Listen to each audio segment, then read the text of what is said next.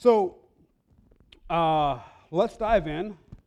I we've been talking a lot about about hearing God uh, the last last month and a half, and so we have a few more weeks on this series. And uh, these next few weeks is where it's really gonna, uh, especially come home because we're gonna be diving into a lot of the uh, application and practices a, a lot more. And so I, I want you to be aware of that, just so you know, kind of we're we're kind of on the on the last turn here, and, and, and it's really exciting. And I hope that it's been fruitful and beneficial for you. And, and I hope these, these next few weeks will give you um, kind of the tools you need to, to, to really go to, to, to the next uh, uh, depth with, with Christ in this. And you know, one of the big things about this is that uh, when this is practiced in a small group, when the stuff we're doing is happening in, in, a, in, a, in a local, like a smaller community, that's where it really takes hold. And so, like, this is the stuff like to kind of get you going, to kind of get you started. But when you're actually practicing, practicing this in your small groups, you're really going to see some significant change. So I want to encourage you, uh, if, if, you're not in a small group, to, uh, to, to, really join one. Um, you know, we, we have, I would imagine most people, if not all of us, we have kind of a varying level of friends. Uh, my sister talked about uh, last when I was with her last month, a few weeks ago. She's like, like people don't understand how you can have like, like more than one best friend, right? Like you can have multiple best friends. You have like your childhood best friend, and you have like your work best friend, right? And so you have different kinds of best friends, and and but there's even more than that, right? There's you have friends that you like you you love to go do whatever your shared uh, hobby is, right? You'd have that kind of friend. You have a friend that's on the other scale that could be, that's more of like an acquaintance kind of friend. You know what I mean? And so we have these, these, this, this range of, of, of what a friend is. And then you also have mentors, right? You have a friend that's kind of like a mentor that really speaks into your life. Um, especially as an adult, they really occupy that space both as friend and as mentor. Uh, and so have you ever had that friend or that mentor that like gives really good advice? That can offer some good direction or it's just a good friend to have. You know, I, I think all of us have experienced that. And then there's the friend that actually changes where that relationship, your time with that friend actually changes your whole approach to life, right? Changes your thinking on a particular topic or changes your, your viewpoint on something at a significant level. You ever had that kind of relationship with someone? Or had a mentor that was like that? Um, are you familiar with J.R. Tolkien? So, if not, he's the one that wrote the Lord of the Rings series.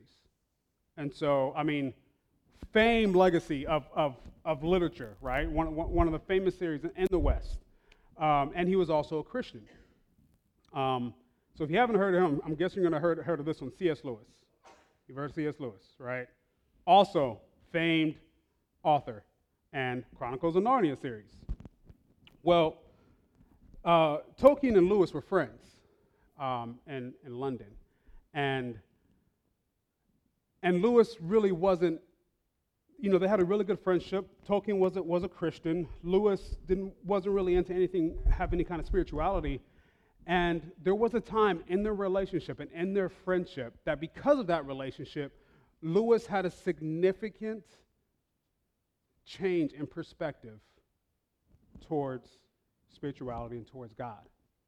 It was because of that relationship. Not because JR like preached at him every day, but because of their friendship. And they experienced some serious life. They weren't just college professors. They, they fought in World War I. And so they experienced just kind of the, the depth and, and, and the suffering and, the, and some of the worst things that, our, uh, that our, our world has seen. And so their friendship was kind of forged in, in, in, some, in some real stuff. And so it's because of that relationship that we have the Chronicles of Narnia series, right? And all the other major contributions that C.S. Lewis um, has made to, to the Christian community at large.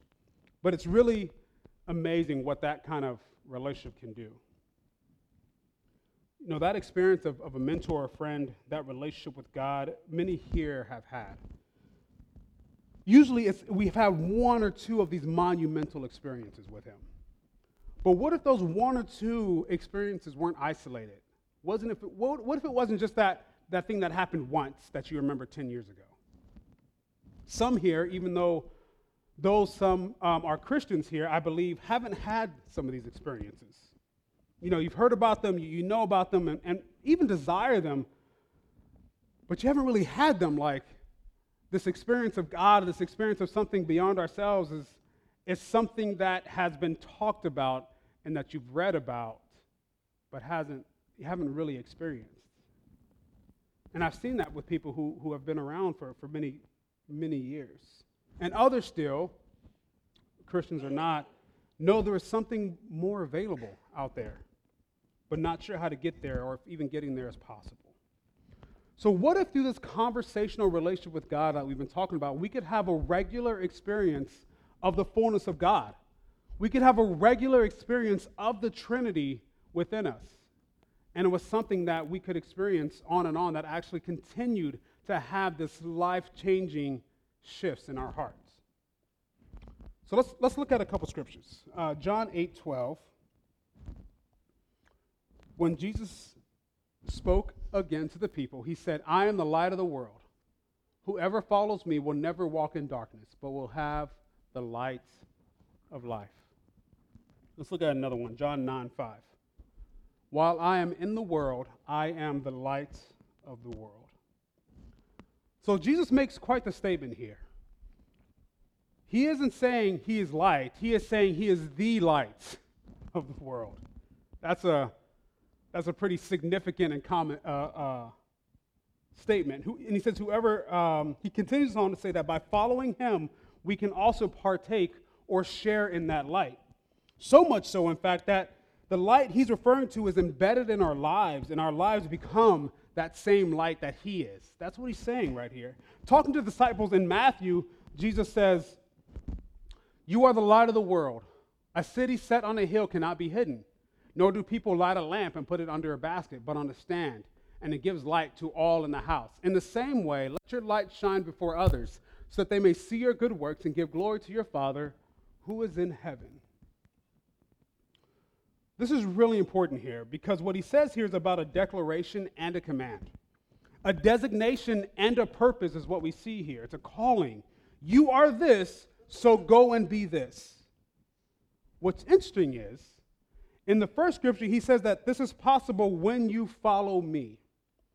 This follow, the word follow here, is said in the sense of, in the original Greek, it's like it's when you emulate me, when you do the things that I do, then you can be that light. So he calls us light, but then also says we need to become light. It's this interesting dynamic that Jesus continually used throughout the Gospels, where he says two things that seem to contradict, but they actually don't contradict. He says we're light, but then we actually need to grow and become that light that he is and that he, that he desires for us to be. Towards the end of the scripture, it's easy to confuse what he is saying and focus on doing good deeds, that they may see your good works and give glory to your Father who is in heaven. And, and good, good deeds, good works is important. It is. But the bigger message, the main point is this when we emulate him, we become that light, and that light can't be hidden. A city on a hill can't be hidden. It's, it's not possible, right? You're not going to let a pitch black house stay dark when a light source is available. If there's light in a pitch black house, it can't help but light up the entire house. That's what Jesus is saying here. The good works happen because you just can't help it. When we become that light, we can't help but be light. The light that we become that fills us not only creates good works, but brings a fullness to our lives that goes beyond this life. A life richer than any material item could ever provide, a life of fulfillment, a life of the ages. This entire series has been looking at the Word of God, but more than that, how we have to expand our definitions and understandings of God's Word, as this is the baseline for developing an ongoing relationship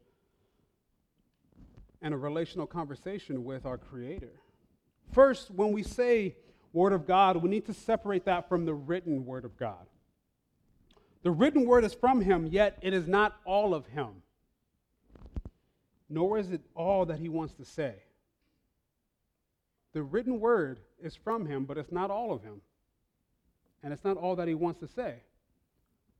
So, how can we, if, if we classify the, the written Word of God, that is the Bible, into one sentence, this is how I would put Simply, it's an expression of God's mind. That's, that's what the Word of God is. That's what the Bible is. It, is. it is an expression of God's mind. A similar expression of God's mind is creation or Jesus. These are all an expression of God's mind. You know, if you read poetry, it's an expression of that author's mind in words, yes? But what's in their mind are not words, but an experience. And so I want to give an example. This is one of my favorite poems by Maya Angelou called Caged Birds, and I'm going to play a video that, that recites, that someone reciting this, this poem. And I, I want you to either read or listen, however you kind of absorb it best, and just kind of experience what's happening.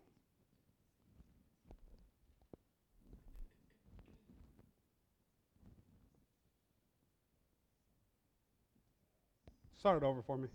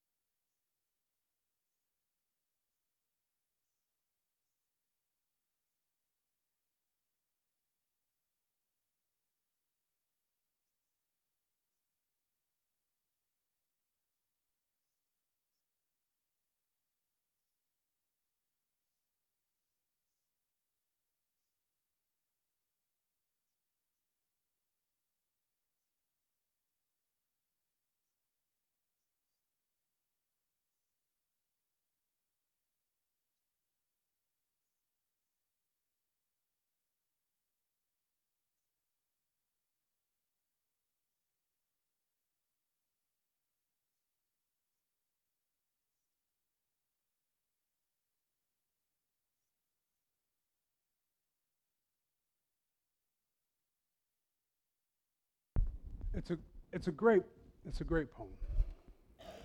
And my purpose in playing that is because as you read that, as you hear that, there's more than just words on that page. There's a confluence of, of emotions, of, of experiences, of desires, all just happening within Miss Angelou's mind. And it just comes out in this way because this is the way that she naturally expresses, but it just comes out in this way to where when you read it, like there's something beyond the words on a page that desire for freedom. When we begin to see it in those terms, the Bible that is, not necessarily or completely as poetry, but as God's mind, it helps us absorb the word like osmosis and get in us. And that's where we need it to be for the next part of our journey. And the Bible actually speaks to that. In Psalm 119, 11, it says, I have stored up your word in my heart. One translation says, I have hidden your word in my heart. It's something that goes beyond understanding. It actually exists on the inside of me. it's wrapped up within me.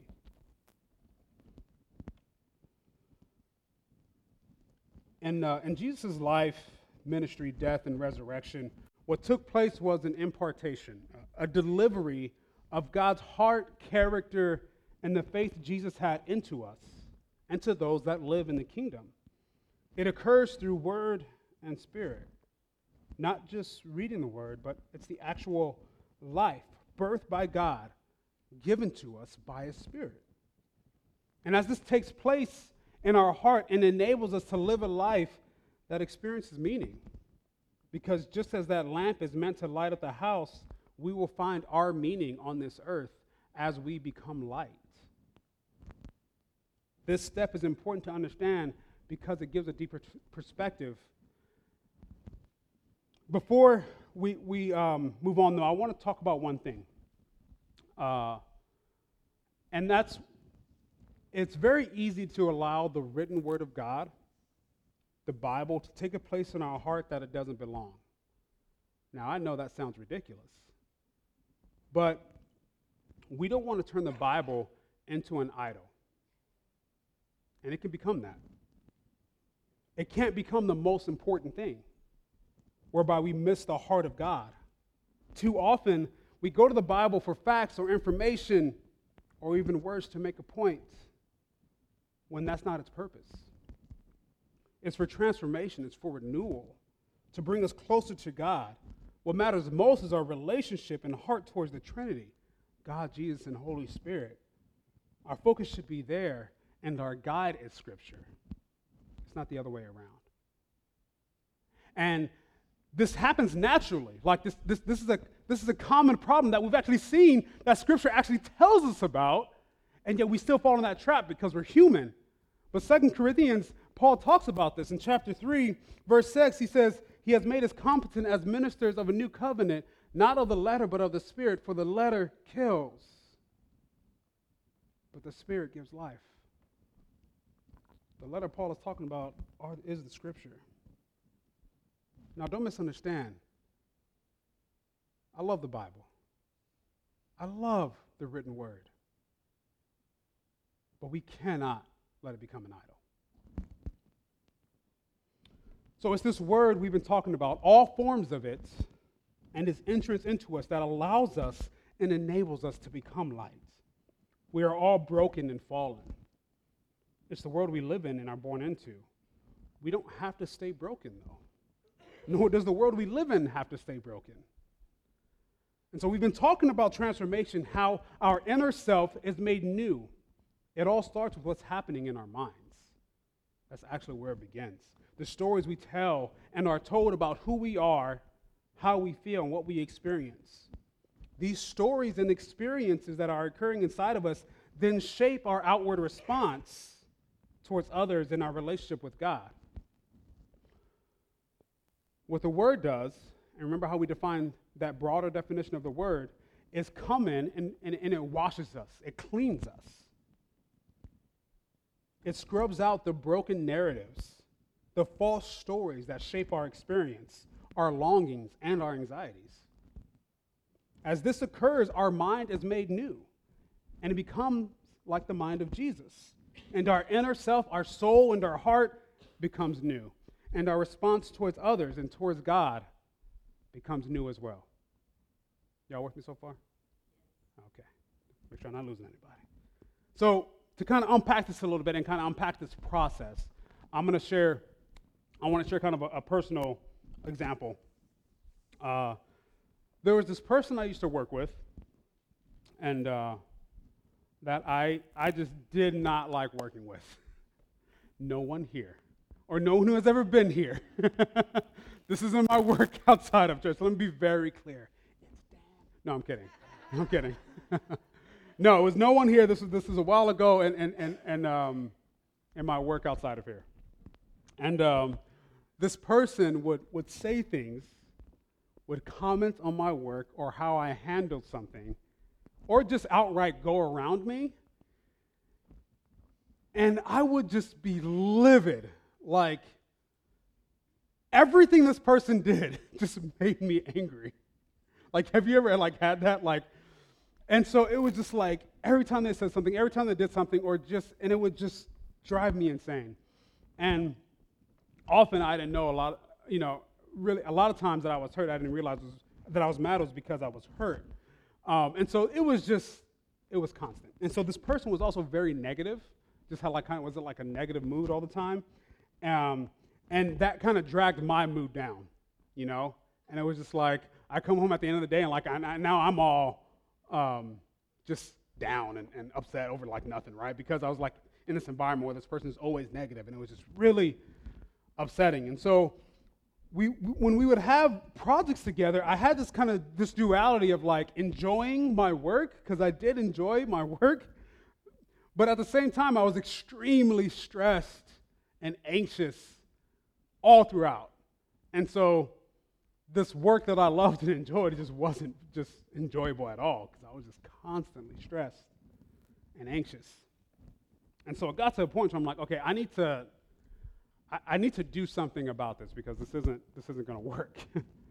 and so I wanted to change this, to work through it, and, and just to kind of have a better response because I wasn't much light in my outward uh, uh, expression during that time. I, I, I was very dim.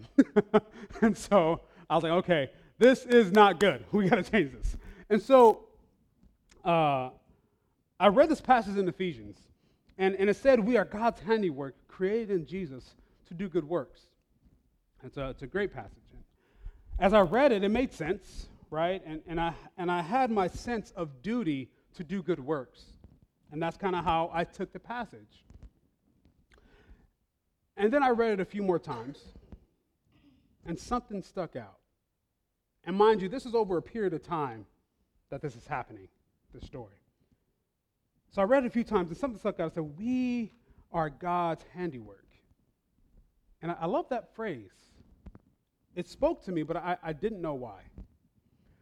And then as I was thinking about it throughout the day, all of a sudden I just I wanted that phrase to be true about my life, about who I was.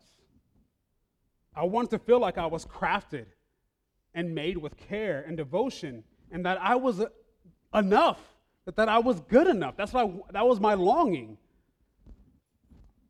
But I didn't feel that way. And so that's why that part of the passage stuck out to me. It was because there was this longing in it for and I didn't realize it. And so I spent more time with that scripture and then realize God does, in fact, want that for me too. that He wants me to know that I'm enough, that I was made with care and devotion. And so I asked Him to make it possible. You know, prior to that, I, I, had known that's how I felt about myself, but I couldn't get past it. Now, in front of me, God is saying, Hey, I can take you there. After some more time with that word and in my conversations with God about it, His grace and the power of the Spirit and that word just became a reality in my life. It went from reading it and understanding it to wanting it, to seeing that God wanted it too, to asking Him for it, to actually it actually becoming a reality, to where I would then walk out in the day and actually feel like God's handiwork. Whereas before I didn't. And so we go back to our next project with my fun coworker. And my interaction with this person changed. The same comments would come, but it hurt less and less until it didn't hurt anymore. And I wasn't angry. The negativity that was constant didn't really persuade me as much and didn't affect my mood at the end of the day because I was in a better place. And because of that, that person became less negative because there was a response to the light.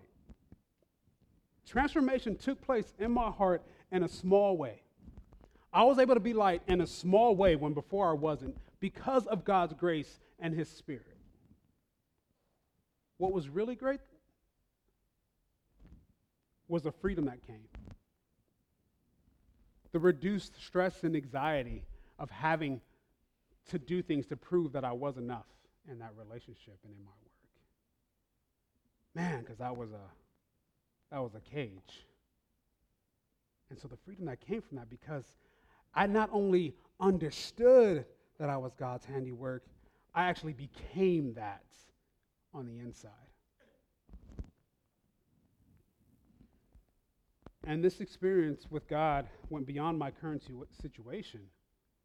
There was a certain experience I had as I, as I went through all of that and looked back at all of it and saw the change that took place that I realized, oh my gosh, God does actually love me. Because while I knew it, I, I often had a hard time actually believing it. I don't know if anybody else has gone through that.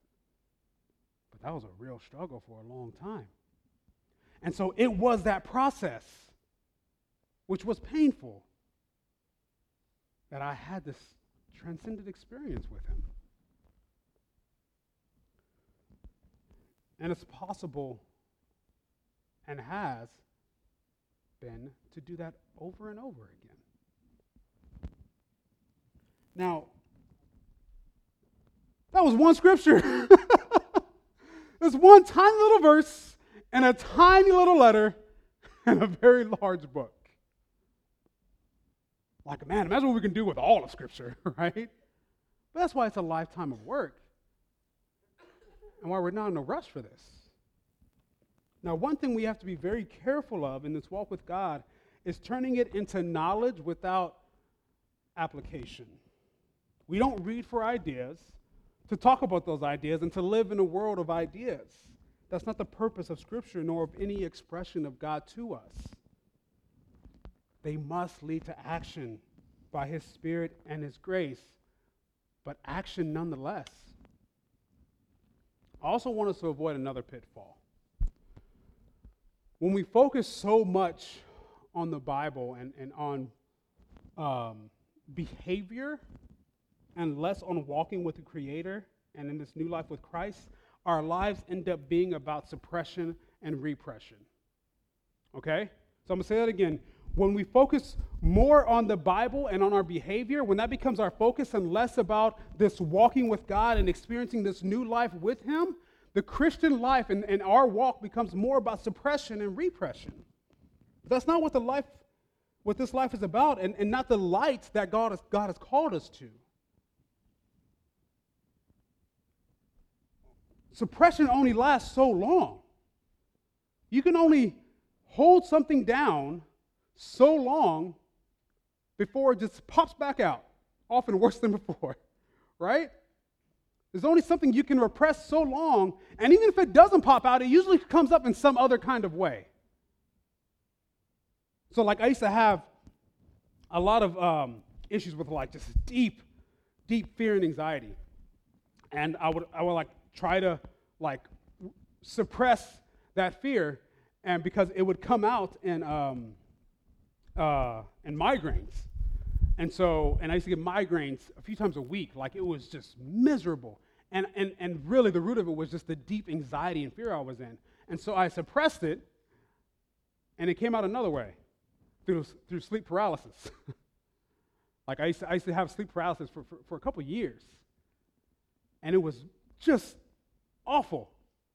And so repressing the fear didn't actually get rid of the fear. And it's the same thing with any of our behavior. When it becomes about that, we're not actually becoming the light that God calls us to be. And so I had to be transformed so that, and realize that there is no, not realize, but like realize that in love there is no fear. And then that fear went away. Now, of course, you know, don't, don't go too far. Of course, there's some obvious impulses we need to suppress right? I mean, there's some things we don't need to work through, we just need to not do, right? I'm not talking about those. I'm talking about the overall notion that being a Christian means repressing everything. When that happens, we miss the heart of God, which calls us to a life with Him, full of joy, peace, love, patience, and kindness. The result is self control, but that's not the way to get there. Y'all with me some more? I don't tell that story or, or give these examples because I'm, I'm, I've, I've like got something special on me.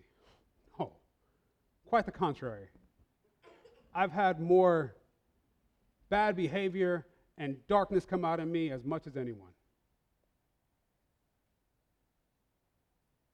I also know what it was like to, to allow my, my relationship with God to be so focused on transactions that I miss what a life with Him was like. And I don't want that for us. This renewal is not a one time thing at conversion or baptism, it's ongoing. We get to experience renewal of ourselves over and over again. Like you know when you like get something new that, that like that new feeling, right? Like it feels good, right? And it's the same feeling when we see our heart get renewed.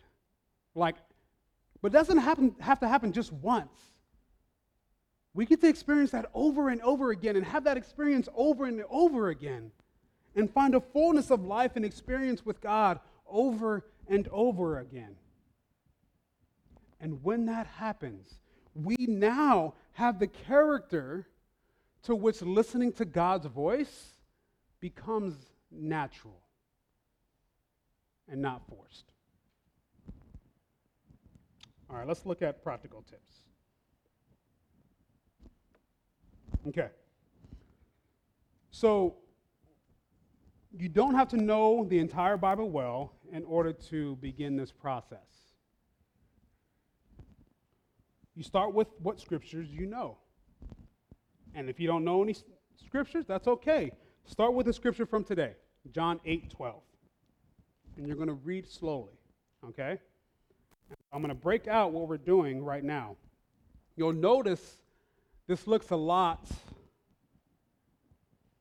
excuse me, you'll notice this looks a lot like what Lauren did a couple weeks ago.